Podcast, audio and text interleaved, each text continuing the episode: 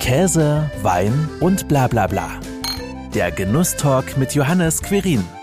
Ich finde, wenn du heute bereit bist, 20 Euro für eine Pulle Wein auszugeben, dann kriegst du schon eine ganze Menge Wein.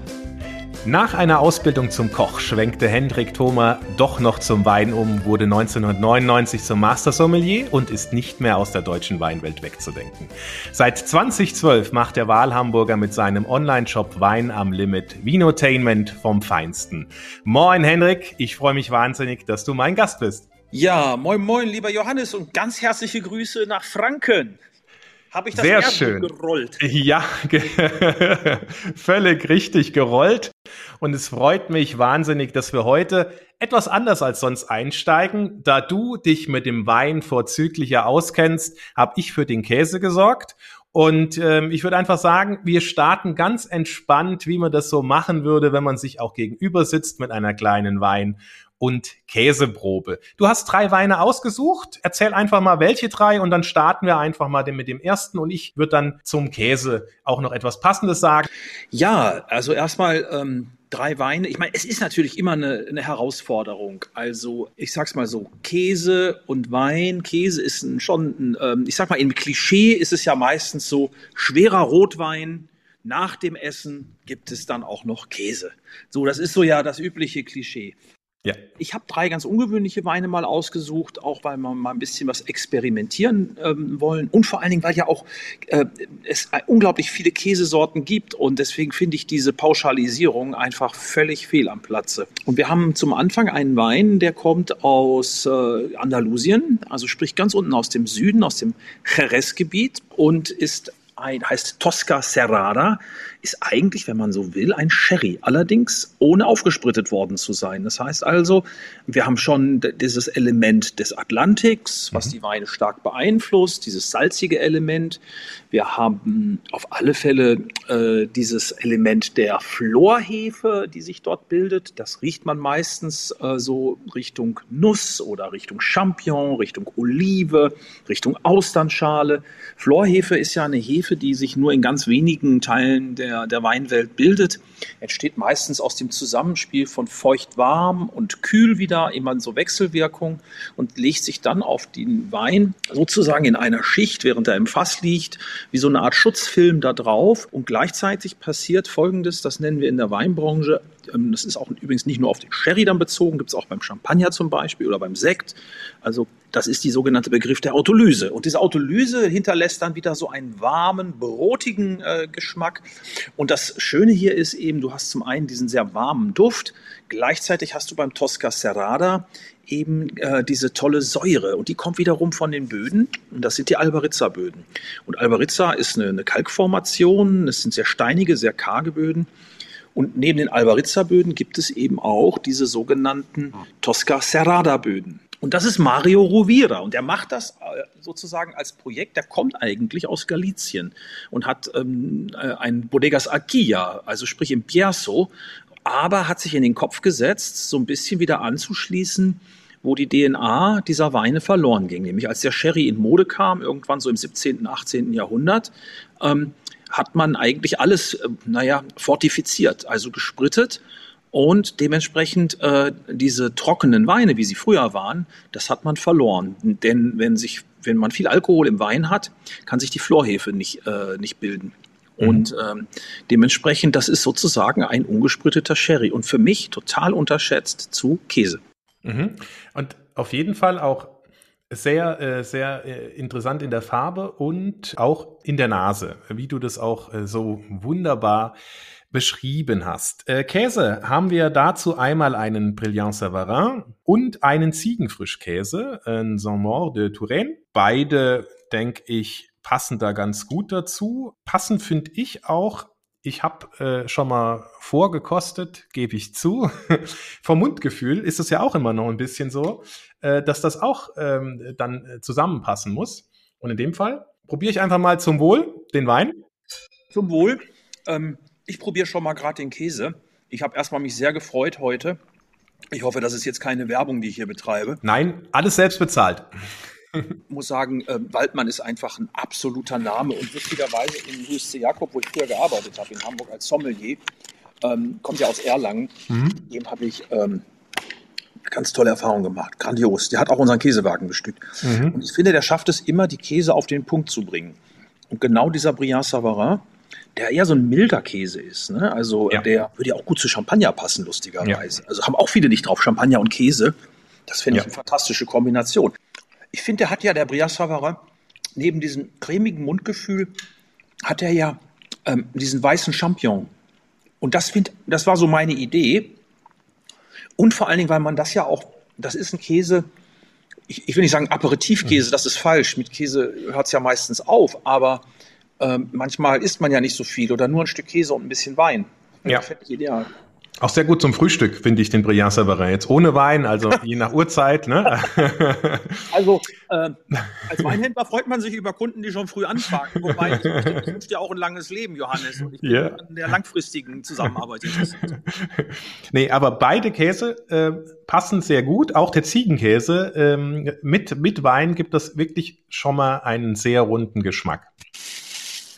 Ähm, und beim Brillant Savarin ist ja auch ganz interessant, du sagtest, dieses Champignon-artige, das ist ja auch durch die, durch die Rinde, ja, und ich finde es immer sehr spannend, je länger dieser äh, Brillant Savarin liegt, desto kräftiger wird er. Und das mag nicht jeder. Ich mag ihn, wenn er etwas kräftiger wird. Mhm. Aber das ist ähm, ja Geschmackssache wie vieles, wie beim Wein auch. Ja.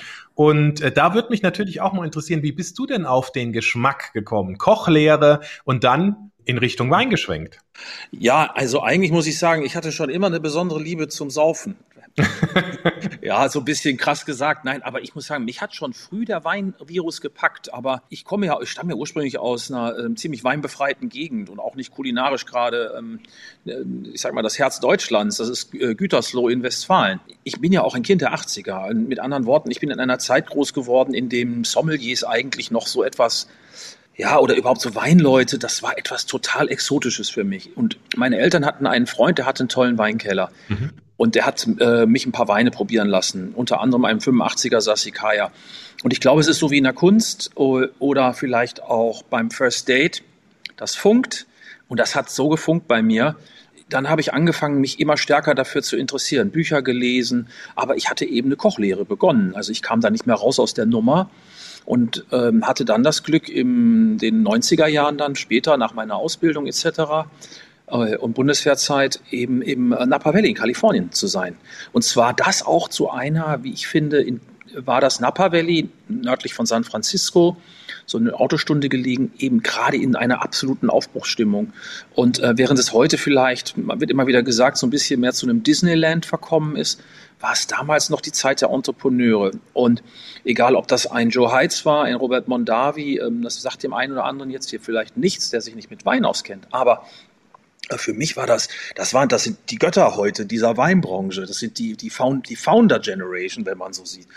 Die sind auch alle schon leider gestorben und die durfte ich alle kennenlernen. Und wenn man, ich hatte auch ähm, ein bisschen Glück, ich hatte Vitamin B, kam also auch überall gut rein. Und ich habe festgestellt, dass dieses kalifornische Weingefühl mir unglaublich gut gefallen hat, weil es hatte eine mhm. gewisse Leichtigkeit und war nicht so ein bisschen von dieser, von diesem schweren Dogma geprägt, was wir hier teilweise in Europa haben. Also, wo ja auch die Sommeliers, gerade wenn ich so an die 90er denke, das waren ja mehr so Zuchtmeister.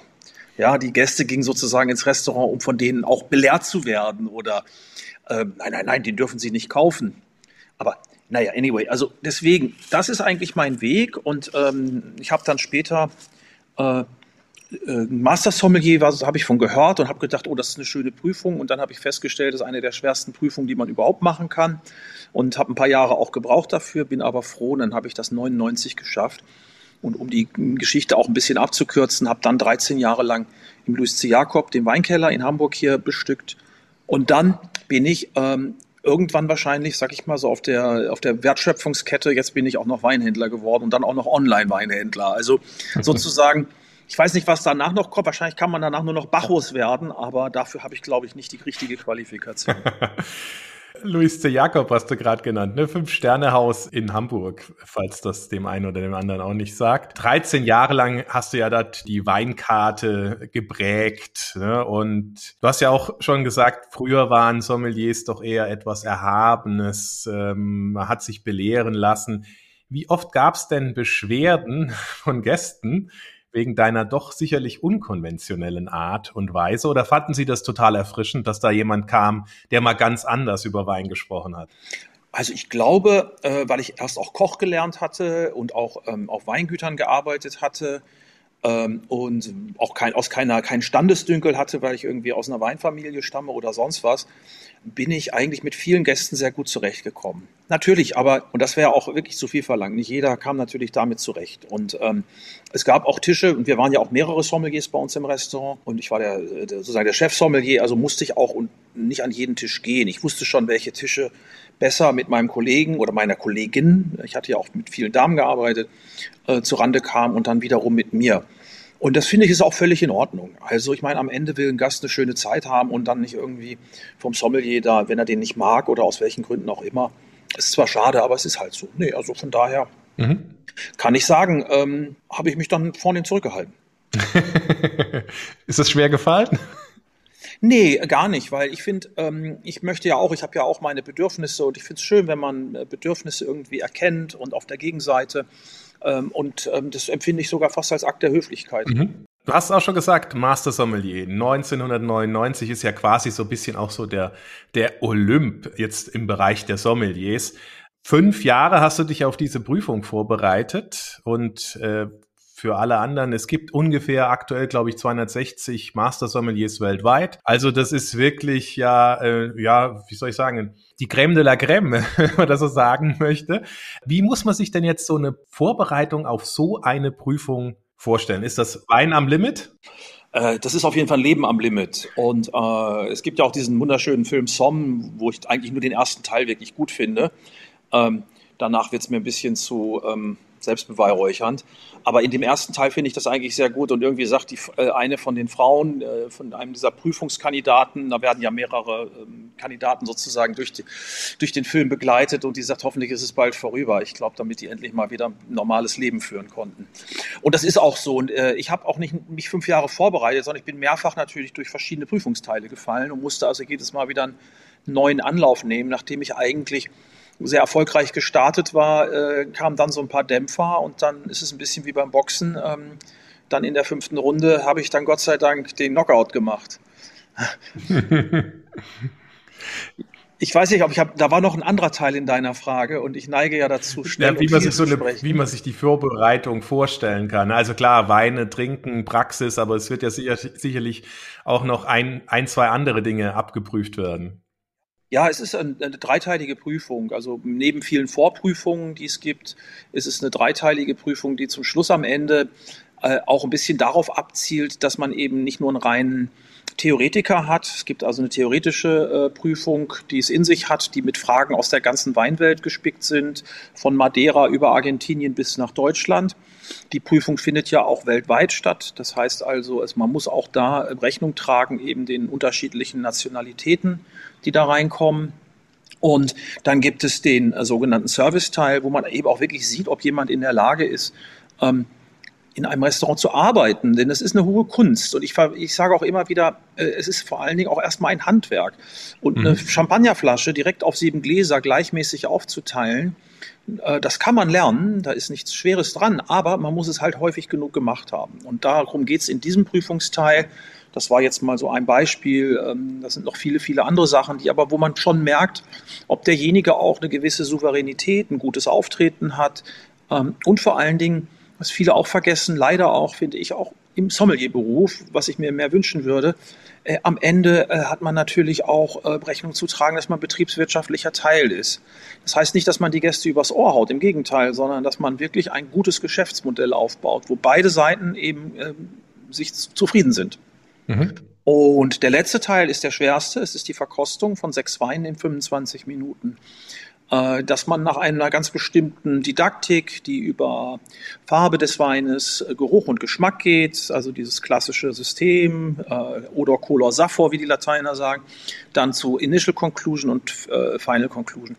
Und das sind jetzt nicht total außergewöhnliche Weine, aber da könnte mal eine Carmenere aus Chile dabei sein, ein Shiraz aus Australien, ein Albarino aus Galizien, ein Riesling aus dem Elsass, ein Pinot Blanc aus Burgund. Also ich will mit anderen Worten sagen, selbst in der klassischen Weinwelt gibt es genug Weine, die man äh, eben dann auch nageln muss und auch dann in der Prüfung dann auch genauestens erklären muss, warum das dann auch so ist. Also es reicht nicht einfach nur zu sagen, es ist jetzt der und der Wein, sondern man muss es auch erklären, weil auf der anderen Seite wollen die wissen, ob du wirklich verkosten kannst und nicht nur einfach so, ich sag mal, so ein bisschen, ja, so ein Haut drauf Hallodri bist.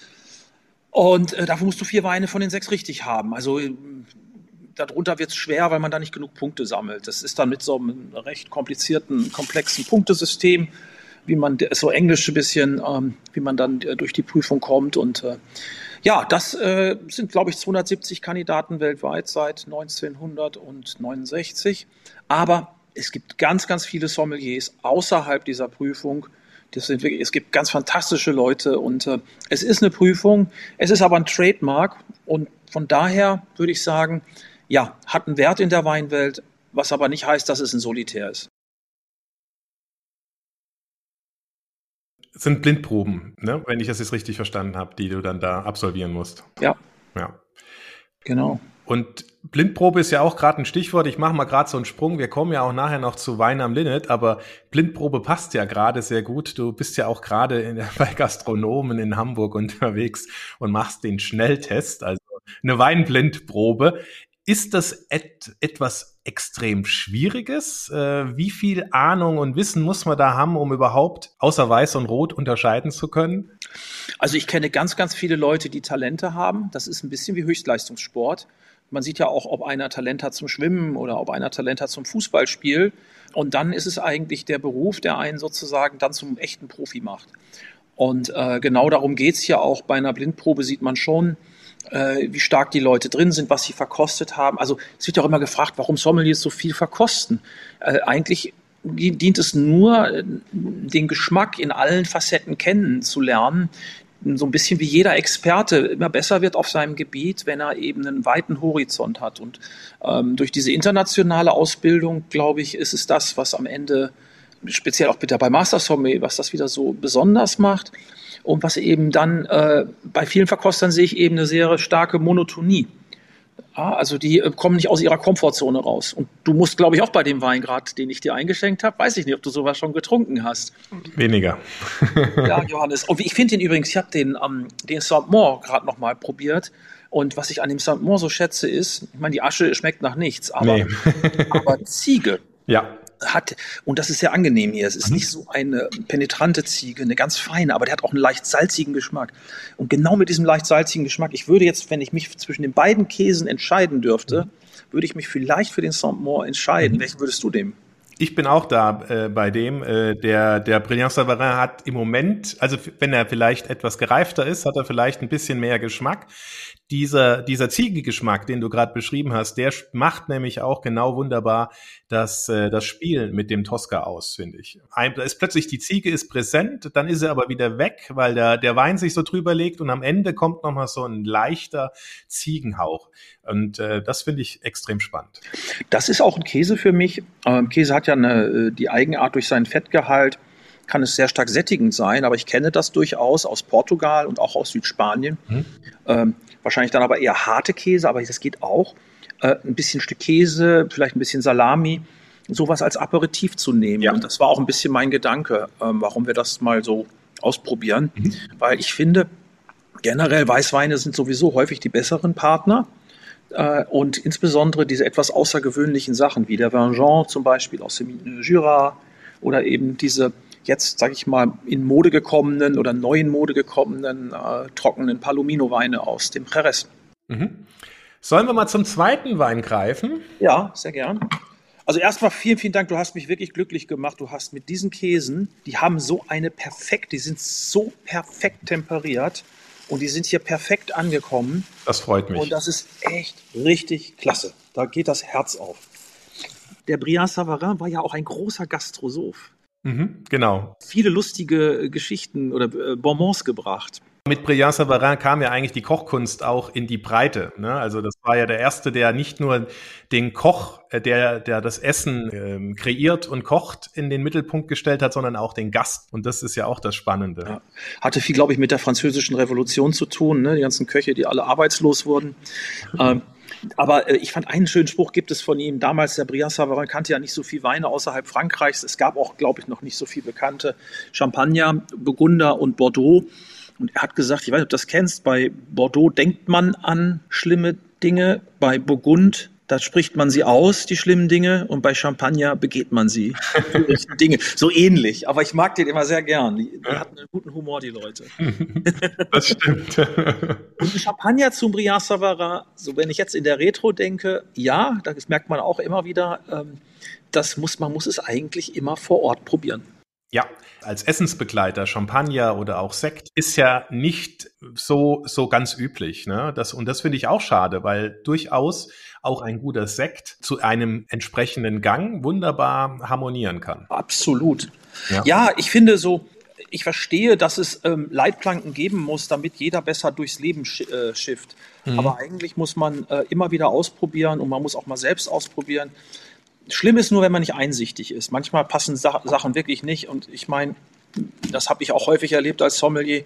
Wer dann eben seinen 59er Mouton Rotschitz mit frischem Spargel und Hollandaise, ja, mache es, aber ich habe keinen Bock. Also ich würde es nicht machen.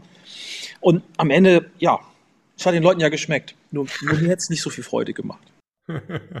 das stimmt. Wir haben einen roten im Glas. Ja, genau. Und zwar ein, ein, ein Wein aus einer meiner Lieblingsregionen. Ich habe ja ein Febel, muss ich sagen, nachdem ich ja ähm, als äh, Sommelier eines Luxusrestaurants vor allen Dingen auch mit den ganzen vielen berühmten Weinen dieser Welt äh, in Berührung war, mhm. muss ich sagen, äh, habe ich, und das kam dann so später auch als Weinhändler, habe ich gedacht, Mist, ich habe eigentlich viele vergessen. Es gibt so viele großartige Weine heute aus Regionen, die vielleicht berühmt mal waren und vielleicht nicht mehr so, ja, ich sag mal, vom, vom Publikum gewürdigt werden. Und das eine davon ist eben der, die Beaujolais-Region, die eben komplett versaut ist durch die, den äh, Beaujolais Nouveau, was ich per se keinen schlimmen Wein finde, aber es ist eher so ein weinhaltiges Getränk, glaube ich, und äh, wird auch nicht mehr so gern getrunken und geht auch ziemlich in, den, in, in die Birne.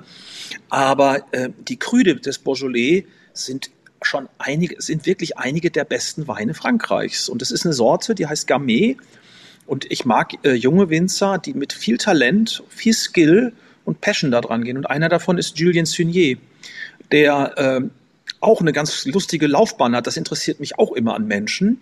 Mhm. Julien Sunier äh, stammt äh, aus einem, äh, aus, von, der Vater ist, hat einen großen Friseursalon in Dijon. Also ich spreche im nördlichen Teil von Burgund, da wo der berühmte Senf herkommt. Und äh, einer der seiner Kunden war Christoph Romier. Und Christoph Romier ist einer der berühmtesten Winzer Burgunds. Und der hat immer gesagt, sag mal, dein Sohn da, der sieht ein bisschen schräg aus. Und es wird mal Zeit, dass der mal ein bisschen unter die Fittiche kommt. Weil der Vater war ein bisschen fertig, wie Kinder so sind im jungen Alter. Und hat gesagt, schick den mal zu mir in die Ausbildung. Und das war auch ein bisschen so wie bei mir, als ich meine Kochlehre gemacht habe. Danach bin ich irgendwie da war kein Halten mehr. Und bei, genau das Gleiche war bei Julian. Der war dann danach in äh, Kalifornien, in Neuseeland, hat sich die Welt angeschaut und ist dann durch einen Zufall, weil er für ein großes Burgunderweingut arbeitete, ins Beaujolais gekommen und hat gedacht, verdammt, das gibt's doch gar nicht. Es sind so tolle Weingarten, das ist eigentlich meine französische Heimat und unser Vermächtnis, nur es macht keiner was raus. Und gleichzeitig war er schon ein bisschen angefixt von dem Dank Gedanken, der im Beaujolais auch sehr stark vorhanden ist, das war naturell. Also sprich, so ein bisschen wie wir hier auch über die Käse reden, die ja alle unbehandelt oder weitgehend unbehandelt sind, haben wir das beim Wein eigentlich auch. Wir haben viel zu viel Zusatzstoffe, die nicht schlecht sind, aber die meistens dazu gebraucht werden, wenn man Wein in großen Mengen herstellt, um sie eben haltbar zu machen. Und Julien ähm, zum Beispiel ähm, schwefelt seine Weine ganz, ganz minimal, keine Zusätze, keine Filtrationen, be bewirtschaftet seine Weingärten wirklich leidenschaftlich mit der Hand. Das sind sehr alte Weingärten teilweise, 60 bis 100 Jahre und sehr eng gepflanzt und eben mit dieser Sorte auf diesen harten Granitböden. Und es entsteht ein leichtfüßiger, eleganter, feiner Wein. Mhm. Und den Käse, den wir dazu haben, ist einmal ein klassischer Brie de Mont, den äh, schon noch äh, sehr wahrscheinlich die Mehrheit kennt, und einen äh, Citeau. Ähm, und zwar dieser Citeau ist ein ja, leicht rot Schmierkäse, also mit einer leicht roten Rinde aus einem kleinen Trappistenkloster. Oh. Ja, also ähm, Wobei, ich fand das witzig, dass du gerade, was du gerade gesagt hast, den Brie de Mont, den jeder kennt. Allerdings so, in dieser Qualität, ja, das. vor mir steht, leider zu wenige. Mhm. Das ist wirklich äh, ich, einer, meiner, einer meiner absoluten Lieblingskäse ist der Brie. Der, das hört sich immer so profan an, Brie. Aber das, der hat einen total mega geilen Geschmack.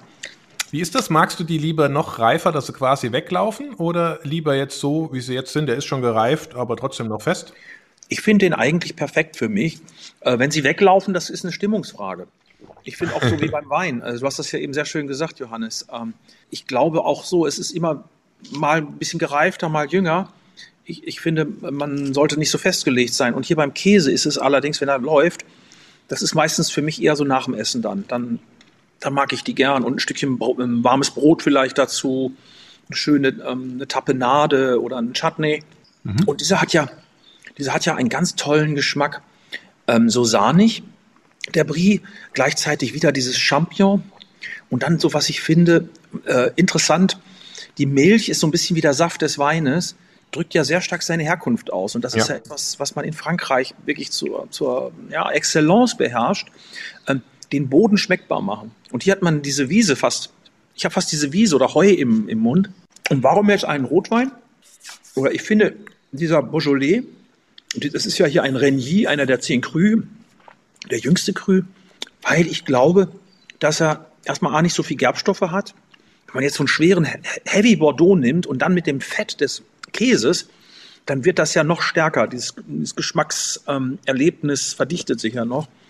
Und jetzt hast du so einen Wein, der mich mit einer gewissen Leichtigkeit hoffentlich ja. in die Zunge schmiegt. Wie siehst du das? Ja, ist er.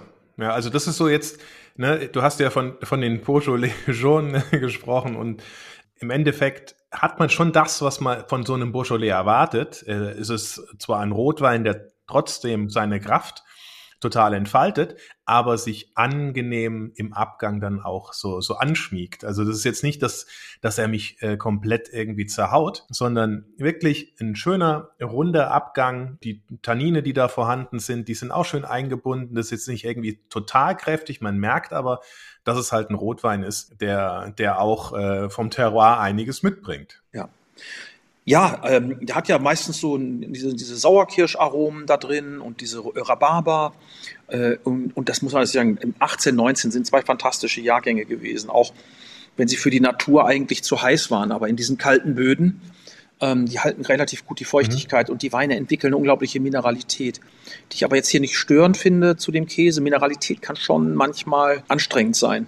Ich habe heute was sehr Lustiges gelesen zu Mineralität von einem australischen Winzer, der ist leider vor kurzem verstorben. Äh, der hat was über einen seiner Weine geschrieben. Der war früher Punkrocker in seinem äh, vorherigen Leben, ganz lustiger Vogel, auch roter Barrels. Ich weiß nicht, ob du mal von dem gehört hast. Äh, ganz, wird jetzt, äh, hat sogar einen Artikel in der New York Times bekommen. Interessanter Typ. Und er hat gesagt, dieser, er macht einen Mourvedre. Und das ist so, wenn man mal einen auf die Fresse kriegt und das Blut so langsam in den Rachenraum reinläuft. So hat er seinen Wein beschrieben. Aber äh, dieser Moment dieses Blutigen, das glaube ich mit diesem Metallischen, das kann so ein bisschen vielleicht, also ich würde jetzt nicht empfehlen, sich einen auf die Nase geben zu lassen, aber wer es schon mal hatte oder wer es mal machen möchte, soll sich bitte jemanden suchen und dann weiß er, was mineralisch ist. ich fand die Beschreibung sehr lustig, muss ich sagen. Ja. Nee, das, das kann mir auch, also ich kann mir das vorstellen, ja, also das kann ich mir schon vorstellen. Wie findest du denn überhaupt deine ganzen Winzerinnen und Winzer, die du jetzt in deinem Online-Shop Wein am Limit dann auch hast? Und wie stellst du auch dein Sortiment zusammen? Weil du hast ja schon so durchklingen lassen, du suchst natürlich auch Charaktere. Ja, Networking ist das halbe Leben, würde ich sagen. Oder in, in meinem Job ist es auf jeden Fall ähm, schon immer, ist auch ein wichtiger, wichtiges Attribut eines Sommeliers, aber auch eines Weinhändlers, den Markt genau zu beobachten. Fangen wir mal an. Ich lese ganz viel Lektüre. Ich lese von Parker bis Winnes. Ich lese gerne Jamie Good. Ich lese gerne in Blogs, Mikroblogs. Ich äh, monitore sehr, sehr genau, was Leute posten auf Instagram, auf Facebook, ähm, weil man da viele gute Tipps auch bekommt. Ähm, und weil ich auch immer finde, dass diese sozialen Netzwerke auch dazu da sind, nicht nur immer rauszuhauen, sondern auch mal zuzuhören, mal zu schauen, was passiert so. Gibt natürlich auch dort Foren, die ich meide, aus, aus vielen Gründen wahrscheinlich. Aber ähm, das ist eins, dann natürlich äh, lesen, äh, auch ähm, klar, äh, die ganzen einschlägigen Magazine vom Feinschmecker, auch Wine Spectator und, und, und, weil mich, mich belastet das nicht, wenn, ich sage mal, es gibt ja Leute, die lesen ganz bewusst nicht Parker, weil die immer sagen, oh, 100 Punkte Weine und bla bla bla und alles Punkte. Man muss die Texte lesen. Äh, und da sieht man schon viel. Und dann habe ich natürlich Arbeit mittlerweile, wir haben 55 Winzer, meine Frau und ich, mit der wir und unserem Team, mit der wir zusammenarbeiten. Äh, und das ist auch schon so eine Familie. Und, die, und dann gibt es immer, wenn du den kennst, kennst du den. Also diesen Ochota Barrels zum Beispiel habe ich deswegen kennengelernt, weil wir mit einem Weingut in Südafrika arbeiten und die wiederum befreundet sind. Und das ist natürlich ein super Entree, weil der wollte eigentlich gar nicht nach Deutschland exportieren, aber er hat gesagt, mach das mal, weil bei Hendrik, der hilft dir auch, dass du in Deutschland zumindest mal eine kleine Fanbase hast. Und äh, so läuft das. Und dann probieren wir das und äh, wir, wir kriegen natürlich jeden Tag hunderte von Mails wirklich. Ähm, und gerade jetzt in dieser scheiß äh, Corona-Zeit ist es natürlich so, dass auch bei vielen natürlich die Existenzen äh, weg sind, weil die Vertriebswege weggebrochen sind. Aber äh, gut, man kann nicht das, man, wir können nicht äh, die, die Weinwelt retten, aber wir suchen eben ganz, ganz klar Menschen aus, A, die uns auch sympathisch sind, und manchmal auch, und das ist auch ein bisschen wie ein DJ oder wie ein Boxpromoter oder äh, ja, vielleicht ein DJ. Wir stellen die Shortlist oder ein Boxpromoter, der auch Talente findet. Eins davon, was ich vor Jahren gefunden habe, war eben Sadi aus Südafrika, Gut Orgau aus Österreich. Das sind Weine, die mittlerweile echt stark limitiert sind. Ähm, und äh, da gucke ich schon, ganz klar. Und man muss seiner Zeit immer ein bisschen voraus sein. Selbst in einem Markt, der so ein bisschen konservativ und auch wahrscheinlich ein bisschen langsamer ist wie Deutschland, äh, gibt es hier immer mehr Menschen, die auch genau diese gleichen Informationswege betreten wie man selbst. Mhm. Und dein Sortiment, wie stellst du das jetzt zusammen? Du hast ja gesagt, 55 äh, Winzer, Winzerinnen habt ihr im Sortiment. Wie groß kann das werden? Achtest du da tatsächlich drauf, das auch nur zu beschränken, dass du sagst, okay, bis dahin, dann kann ich auch noch jeden selbst kennen und weiß auch ganz genau, wie er ist und wie er tickt? Ja, also ich glaube, ähm, das ist, äh, so wie wir uns begreifen von Wein am Limit, äh, auch ein bisschen wie ein Fachhandel. Das hört sich jetzt erstmal komisch an. Wir sind ein Internetfachhandel. Ähm, also es ist an wichtig, die Dinge gut darzustellen, ähm, sie mit unseren Erklärvideos und unserem Magazin äh, entsprechend auch den Content drumherum zu schaffen. Und äh, 55 ist wirklich händelbar, vielleicht können es noch ein paar mehr werden. Ähm, und wir haben auch eine gute Größe. Also ich sage immer, solange das noch Spaß macht mhm. und man das stressfrei machen kann, ist das okay. Äh, aber irgendwann kippt das. Und ich möchte mich selbst nicht erleben an dem Tag, äh, wo es nur noch ums Kohlemachen geht. Äh, natürlich äh, freut sich jeder Geschäftsmann über Umsatz und und und und wir haben Mitarbeiter und wir haben auch hohe Kosten und die äh, Margen im Weinhandel sind nicht so wie in anderen Branchen. Zum Beispiel bei Masken hätte ich jetzt fast gesagt. Oh Gott, Boah, jetzt kriegen noch, jetzt kriegen gerade ein paar Leute schlechte Laune. Aber ja, aber das ist genau das. Also wir haben geringere Margen, du hast einen höheren Aufwand und trotzdem kannst du ein super Leben führen. Und das möchte ich nicht vermissen. Äh, aber trotzdem will ich auch erfolgreich sein. Und na klar, freut es mich, wenn die Produkte, die wir haben, im Markt immer erfolgreicher werden, weil es mir auch zeigt, und so ein ganz bisschen schlägt da dann doch der alte Sommelier in mir, so ein bisschen dieser Missionar. Es ist nicht missionieren, aber so ein bisschen die Begeisterung rüberbringen. Das ist es, glaube ich. Den Blick zu weiten, einfach auch mal andere Dinge zu zeigen, wie man halt so standardmäßig, ne, äh, was weiß ich, Currywurst mit Pommes und dann halt einfach auch mal zu sagen, hier äh, gibt auch äh, was Grandioses, was fast noch gar, gar keiner kennt. Ja, und auf der Welt passieren viele Dinge und die passieren leider, muss man sagen, in Deutschland äh, nicht. Wobei, also ich will uns gar nicht schlecht machen. Ich will nur sagen, geht mal in die Weinbars nach Barcelona, nach London oder New York oder jetzt nach Kopenhagen. Und ich finde, man kann sich auch an den guten Dingen auch immer ein bisschen eine Scheibe abschneiden, ohne zu vergessen, dass man selbst die Dinge auch schon gut macht. Und in Deutschland hat man schon auch ein tolles Angebot an Wein. Aber da ist noch Luft. Hm. Ähm, wie bist du denn überhaupt zum Online-Shop gekommen? Ja, du hast äh, eben auch erzählt, ja, nach äh, langjähriger Sommelierstätigkeit, ähm, dann warst du ja auch noch in der freien Wirtschaft bei der Metro unterwegs. Aber wie kam es dann, dass du sagst, ich mache jetzt einen Online-Shop auf? Ja, ich bin auch ein bisschen jemand, der muss erstmal an den Rand der Klippe gehen und da muss ein, noch irgendwie was, ein kleiner Satz von hinten kommen. Wobei ich glaube, auch den Zeitpunkt trotzdem noch gut abgepasst zu haben. Also ich war ja, wie du schon sagst, die kurze Zeit bei der Metro und was ich für mich ganz klar da auch schon gesehen und gelernt habe, ist, es ist nicht die Art, wie ich selbst mich sehe. Und es haben ja auch viele prophezeit. Ähm, trotzdem wollte ich es versuchen und ähm, ich habe dann aber ähm, schnell äh, die Reißleine gezogen. Waren auch ein paar private Dinge noch. Also mit anderen Worten war das dann. Und dann habe ich erstmal eine Zeit lang ja ähm, selbstständig gearbeitet, was ich vorher auch schon hatte als Sommelier Äh, ob das im Fernsehen war, ob das äh, Kolumnen waren, Auftritte, Veranstaltungen. Und ich hatte das Glück ja in den USA 2009 habe ich den äh, Gary Vaynerchuk kennengelernt und der hatte, das war ein Videoblogger. Und ich weiß nicht, also jetzt fängt das ja erst an in Deutschland, habe ich so seit drei, vier Jahren. In den USA war das schon vor zehn Jahren so. Und der Typ hat es geschafft, die, das Weingeschäft seiner Eltern mit so einem Videoblog zu pushen. Und das war für mich auch total interessant, weil ich hatte Erfahrungen im Fernsehen, ich hatte, aber du bist immer geskriptet. Und auf einmal, wenn du bloggst, so wie du jetzt ja auch, mhm. ne, dann bist du es du selbst und äh, dann wirst du die Ergebnisse deiner Arbeit sehen. Du kannst Dinge tun, die du vorher nicht so gekonnt hattest, wenn du so in so ein Format reingepresst wirst.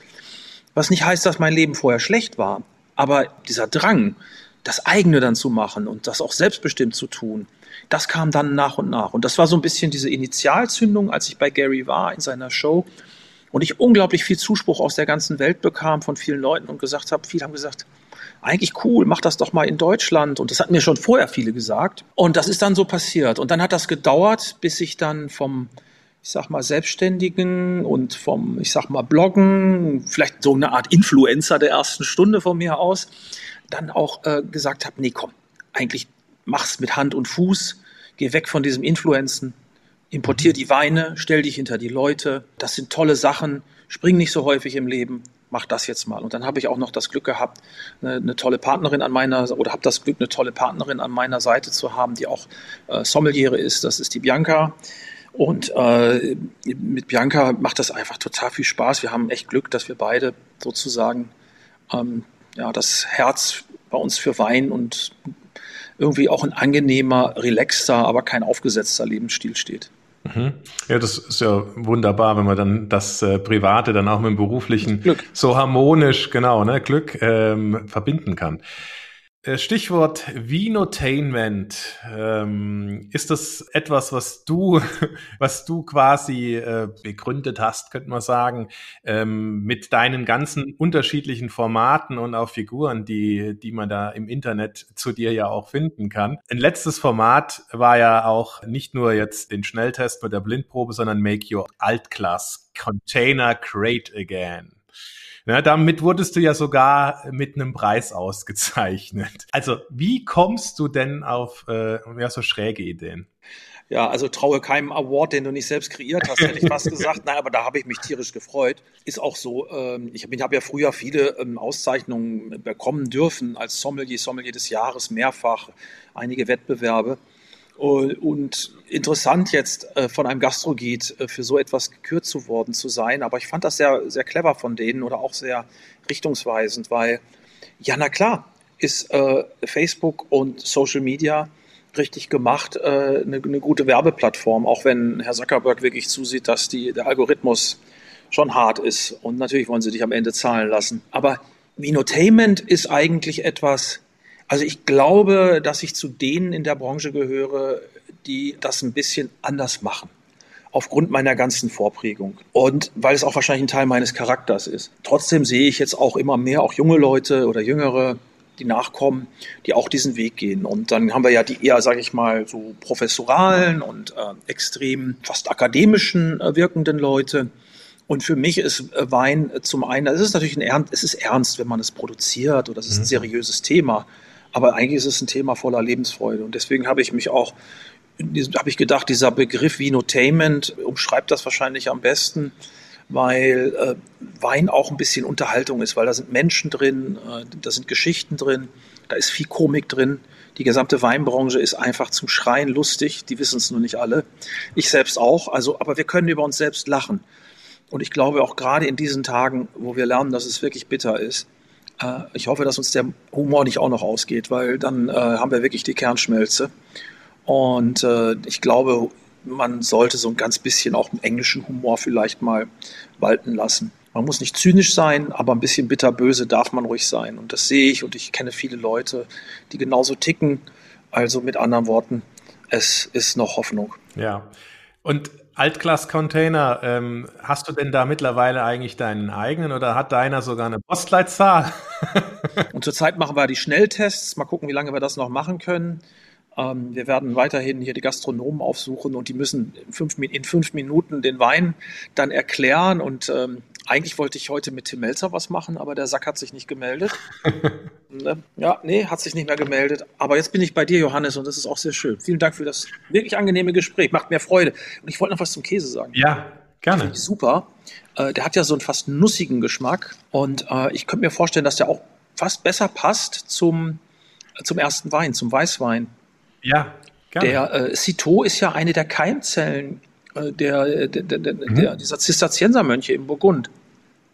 Und einen tollen Geschmack, fast ein bisschen mhm. so wie Kartoffel oder Raclette-Käse auch manchmal. Ja, das liegt sehr wahrscheinlich an der Rinde. Die hat, also das finde ich auch, ne, ich habe es eben schon gesagt, das Mundgefühl und das Beißgefühl macht bei Käse, finde ich, auch immer unheimlich aus. Und hier ist wirklich, wenn man dann so auf diese Rinde beißt, hat man dann auch diesen gewissen Crunch. Und der bringt auch noch Geschmack mit rein, habe ich den Eindruck. Also diese, die, die Rotschmier hat ja sowieso auch ein, äh, schon auch noch ein eigenes Aroma. Ja, äh, hier bin ich, zum Beispiel, ich habe mir jetzt die Rinde abgeschnitten, wobei das mhm. wäre ein Rotschmier. Leicht, ganz leicht. Das könnte man durchaus machen, ne? Ja, ja, genau. Also eigentlich, wie du gesagt hast, eigentlich ist alles natürlich äh, am Käse. Außer natürlich, wenn ich den irgendwie wachse oder sonst was, aber sonst kann man eigentlich die Rinde immer mitessen. Es liegt nur an einem persönlich, ob man das mag oder nicht mag. Das ist für mich die elegantere Form eines Munster, mhm. der ja aus dem Elsass oder aus den Vogesen kommt. Und ähm, wir haben ja noch verschiedene andere äh, Käse, auch so äh, Löffelkäse und so ein bisschen Käse, die auch das Laufen lernen aus Burgund auch Rotschmier. Einer wird doch mit Ma abgerieben. Ich komme nur jetzt gerade nicht auf seinen Namen. Ist eigentlich einer der berühmtesten Käse. Mit dem Marc de Champagne. Ja, nee, mit Marc de Bourgogne. Marc de Bourgogne. Ja. Der ähm, Citeau, wie du ja schon gesagt hast, Trappistenkloster, ist auch in dem Fall limitiert, weil die nicht so viele Leibchen davon machen. Das finde ich ja auch immer ganz interessant und deswegen finde ich ja auch dein Sortiment in dem Fall auch interessant, weil du ja auch mit Winzerinnen und Winzer arbeitest, die ja auch in der Menge im Endeffekt limitiert sind. Ne? Das ist einerseits sehr schön, andererseits würdest du dann vielleicht auch manchmal gerne noch ein Fläschchen mehr verkaufen.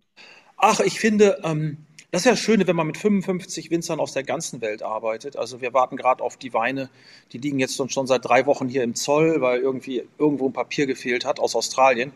Und ich weiß, wenn die kommen, das wird ungefähr eine Woche dauern dann sind die ausverkauft. Und wenn es halt nicht mehr gibt, gibt es nicht mehr. Und ich finde das auch gut so. Äh, dieser, dieser Irrsinn äh, in unserer, übrigens Epoisse heißt der Käse, ah, ja. mit dem Mar aus Burgund, auch toll sein kann. Ähm, mich, mich nervt dieser Irrsinn, alles muss immer verfügbar sein. Also ich habe zumindest das Gefühl, dass wir in den letzten, im letzten Jahr doch viele Menschen sich ein bisschen mehr auch mit Essen, Trinken wieder beschäftigt hat, äh, zwangsmäßig wahrscheinlich aber äh, bei vielen auch die Einsicht gekommen ist, egal ob das Fleischkonsum ist, egal ob das ähm, Gemüse ist, äh, durchaus mehr ein bisschen regional und mehr saisonal zu sein, dass äh, ein Produkt auch eine Herkunft hat.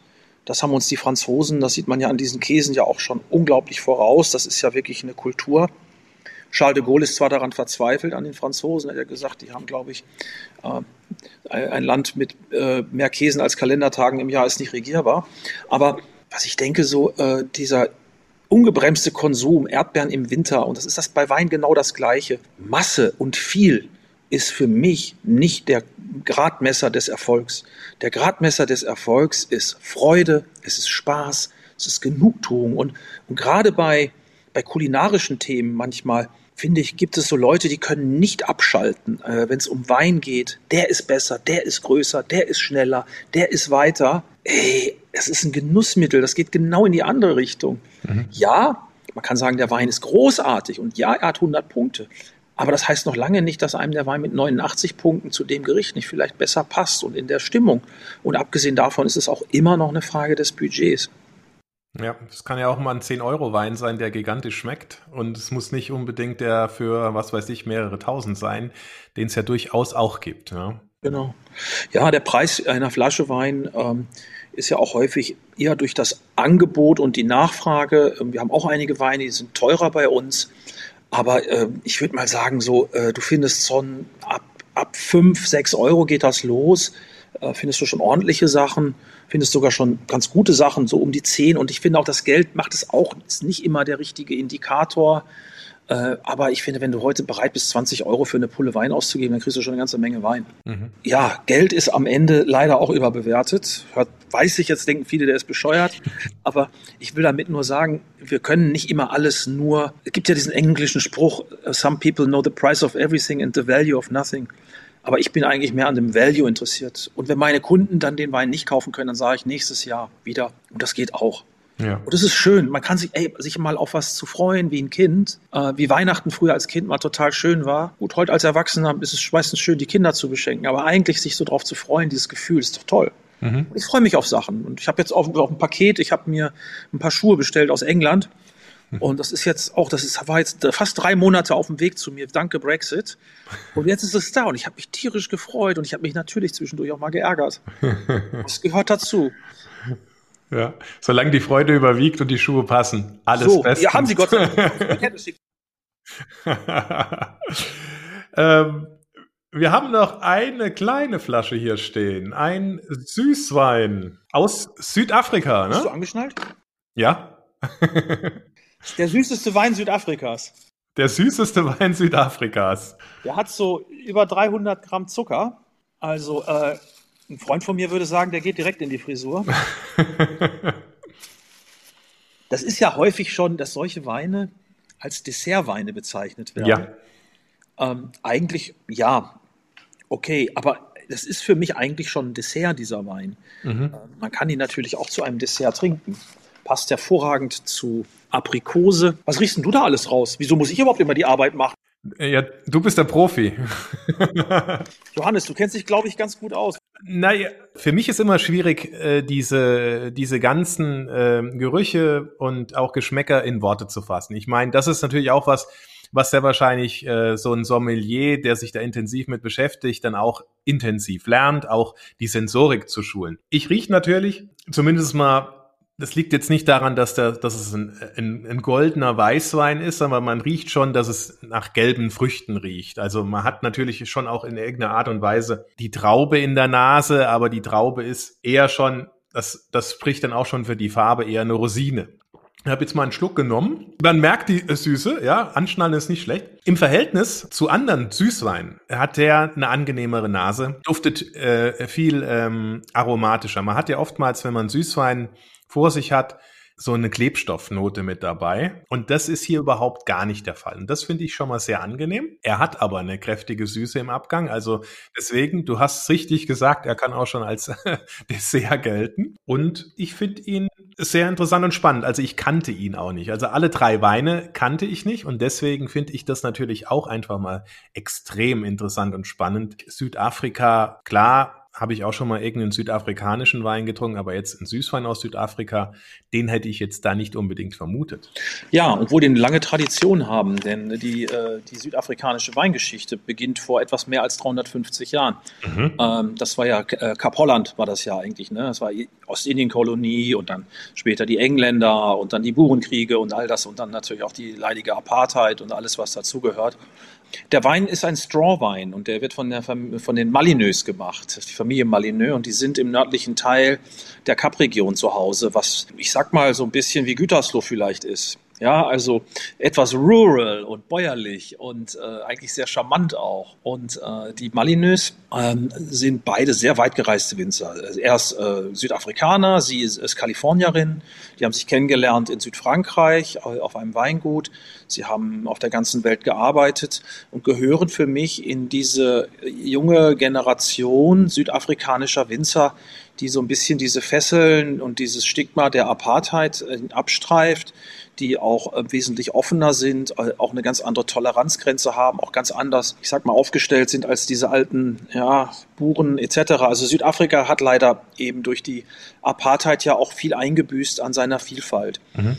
Gab zwar schon immer hervorragende Weine, aber äh, auch als englische Kronkolonie war natürlich so ein bisschen das Schicksal, immer so ein bisschen britischer Supermarktwein zu sein und dadurch weniger eigen, wenig Eigenidentität. Und wenn man mal überlegt, dass die letzten 30 Jahre, äh, ich wünschte, ich hätte diesen Spruch gesagt, ich weiß nicht, wer es war, vielleicht war es Hugh Johnson, ich kupfer den jetzt mal gerade ab, aber die letzten 30 Jahre im Wein waren für die Entwicklung, für seine Entwicklung vielleicht komprimierter, interessanter, vielfältiger als die 2000 Jahre davor.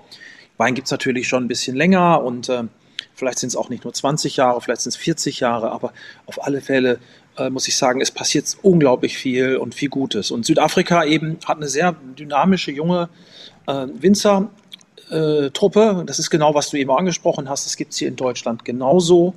Äh, hier gibt es auch ganz, ganz viele tolle junge Winzer, die waren dann in Neuseeland, in Frankreich und sonst wo auf der Welt und kommen jetzt mit neuen Ideen zurück.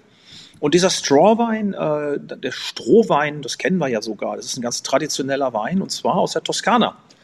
Oder aus Frankreich. Vin de Paille heißt er in Frankreich. Oder in Deutschland eben Strohwein. Gab es früher auch. Ist nicht mehr erlaubt. Haben wir in 71. Hygiene und bla bla bla. Ja, weil äh, die Trauben werden auf, äh, wurden damals auf Strohmatten getrocknet. In Österreich. Die Rusterweine am Neusiedlersee. Und der Vin Santo natürlich, der auch getrocknet wird. Also, was passiert? Hier nimmt man Chenin Blanc. Das ist die Sorte, die lange Zeit am Cup keine richtige, keine Anerkennung gefunden hat. Und jetzt kommen diese jungen Winzer und sagen, hey, das ist unsere Sorte, die ist super. Die ist hier vor 350 Jahren hingekommen, mit den Hugenotten wahrscheinlich. Und wir haben sehr alte Reben und wir haben fantastisches Klima dafür. Die haben ja durch, das ist ein trockeneres, äh, warmes Klima, die haben wenig Fäulnis etc. Und das ist auch ein bisschen der Unterschied jetzt zu unseren Süßweinen. Die haben halt keine Botrytis hier, sondern die Trauben werden eigentlich nur reif gelesen und dadurch halten sie die Säure. Also die werden nicht so überreif gelesen, sondern oder recht früh gelesen, ist vielleicht das richtige Wort, damit sie die Säure halten. Und das ist nämlich genau das, ich sag mal, der Schlüssel, um diesen Wein vielleicht noch besser schätzen zu können.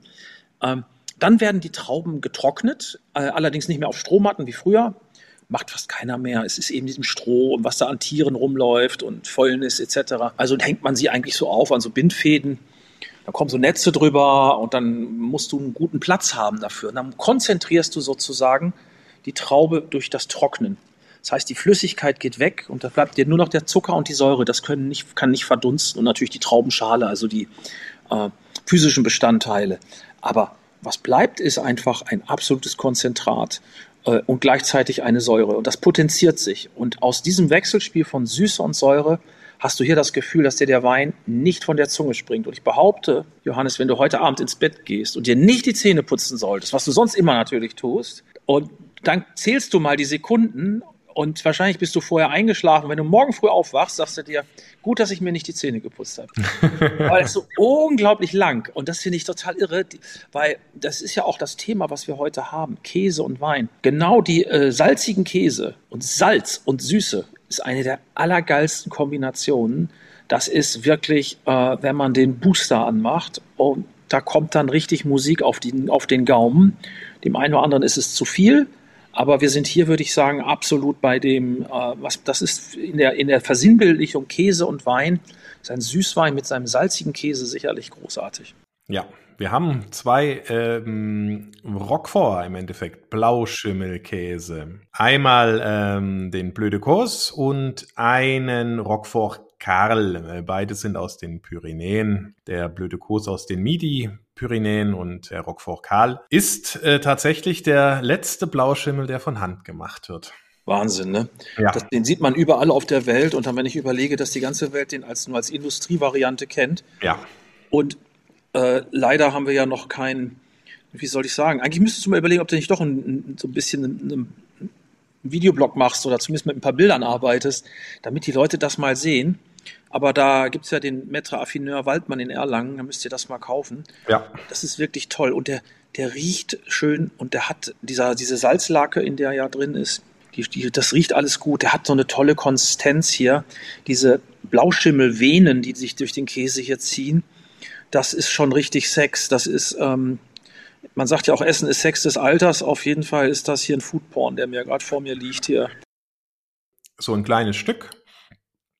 Das ähm, zum Abschluss vor allem, weil es natürlich auch der kräftigste ist. Ne? Also wenn du den gegessen hast und deswegen, also der harmoniert wunderbar mit der Süße des Strawweins. Also wunderbar. Also das denke ich auch. Und vor allen Dingen, die Süße schaffte das. Also das ist auch total wichtig. Der Wein kann ruhig knallige Süße haben. Also wie gesagt, der Straw würde auch als solitär durchgehen. Der ist, wie gesagt, schon ein Dessert. Den kannst du übrigens auch mal eine Woche oder zwei im Kühlschrank auf. Also es ist dann nicht immer gleich die Verpflichtung, scheiße, ich kriege heute Abend hier einen Kalorienschock. Da reichen wirklich ein paar Tropfen. Und äh, was mich wiederum bei dem Käse total fasziniert, und deswegen geht das auch so geil, ist diese, diese Mürbheit. Mhm. Wenn er dann im, am Gaumen ist, erstmal bröckelt der ja so, ne? Und dann, dann zerläuft der und dann kommt dieser Boost von dem Blauschimmel und dann kommt der Wein dazu, der dann nochmal, und da fragt man sich, bin ich schon im Himmel oder ich hoffe, dass es da immer so schmeckt. Aber es ist wirklich was ganz Besonderes. Ja, sehr schön beschrieben. Ähm, Sensorik ist ja, ich habe es eben ja auch gesagt, ne, äh, wie kann man denn das alles auch lernen? Muss man da auch schon mal eine Grundbegabung haben? Ich bin kein großes Talent, ganz ehrlich. ich kann aber, was, ich habe so ein paar Talente. Also ich kenne wirklich Leute, die wesentlich mehr äh, Emotionen, also meine Frau zum Beispiel verkostet super.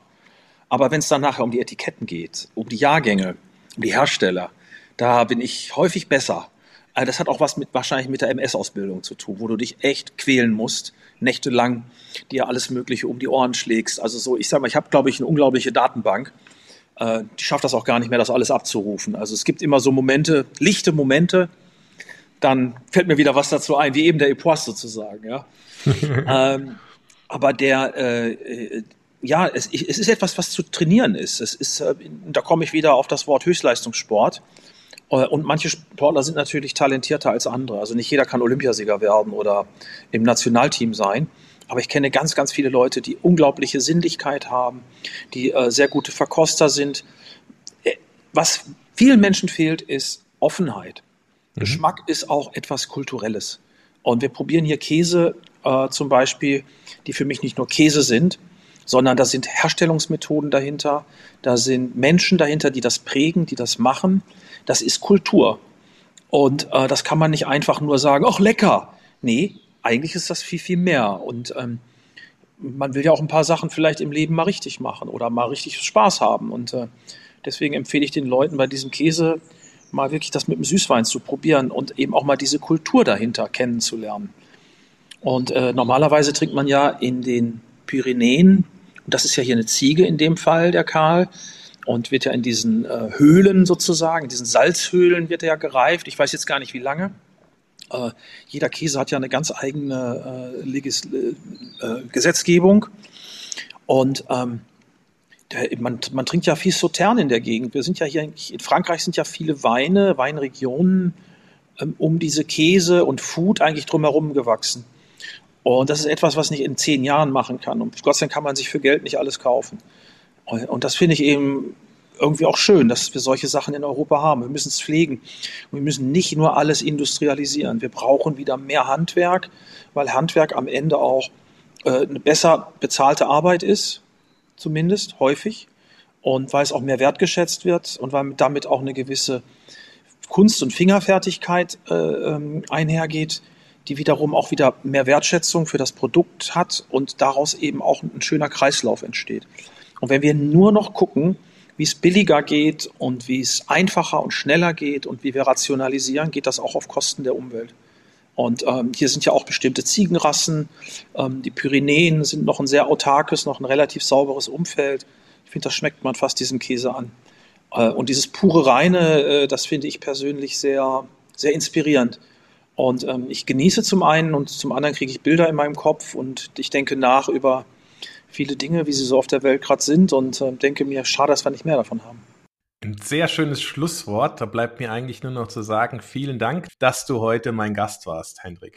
Ganz, ganz herzlichen Dank, Johannes. Und es tut mir leid, dass ich immer so endlose Sätze mache. Ähm, und ich wollte noch sagen, den blöde Kost, den haben wir jetzt nicht erwähnt, aber den muss man auch probieren. Und noch ein bisschen zum Abschluss hier noch so ein kleines Bonbon. Kost, das sind die das ist ja eine urzeitlich geprägte Landschaft und das sind diese Kalkriffs, die überall waren. Und dazwischen waren die Flüsse und die Ablagerung. Und das sind diese blöde Koss, stammt eben von Kühen, die auf diesen Kalkplateaus äh, grasen. Und ähm, sozusagen im Midi Südwestfrankreich. Mhm. Und der sieht toll aus und der hat so ein bisschen cremigeres, gelbere Farbe. Also Leute, ich hoffe, der Johannes rückt raus mit seiner Käseliste und ähm, esst davon und trinkt die Weine. Und jetzt mache ich wirklich Schluss. Ich sage ganz herzlichen Dank. Ich wünsche dir ganz viel Erfolg mit deinem Format, viele Zuhörer und dass du viele Menschen glücklich machst. Danke. Gerne. Das war Käse, Wein und bla bla bla. Der Genusstalk mit Johannes Querin. Dir hat dieses Gespräch gefallen? Dann abonniere den Podcast, um keine neue Folge zu verpassen. Bis zum nächsten Mal.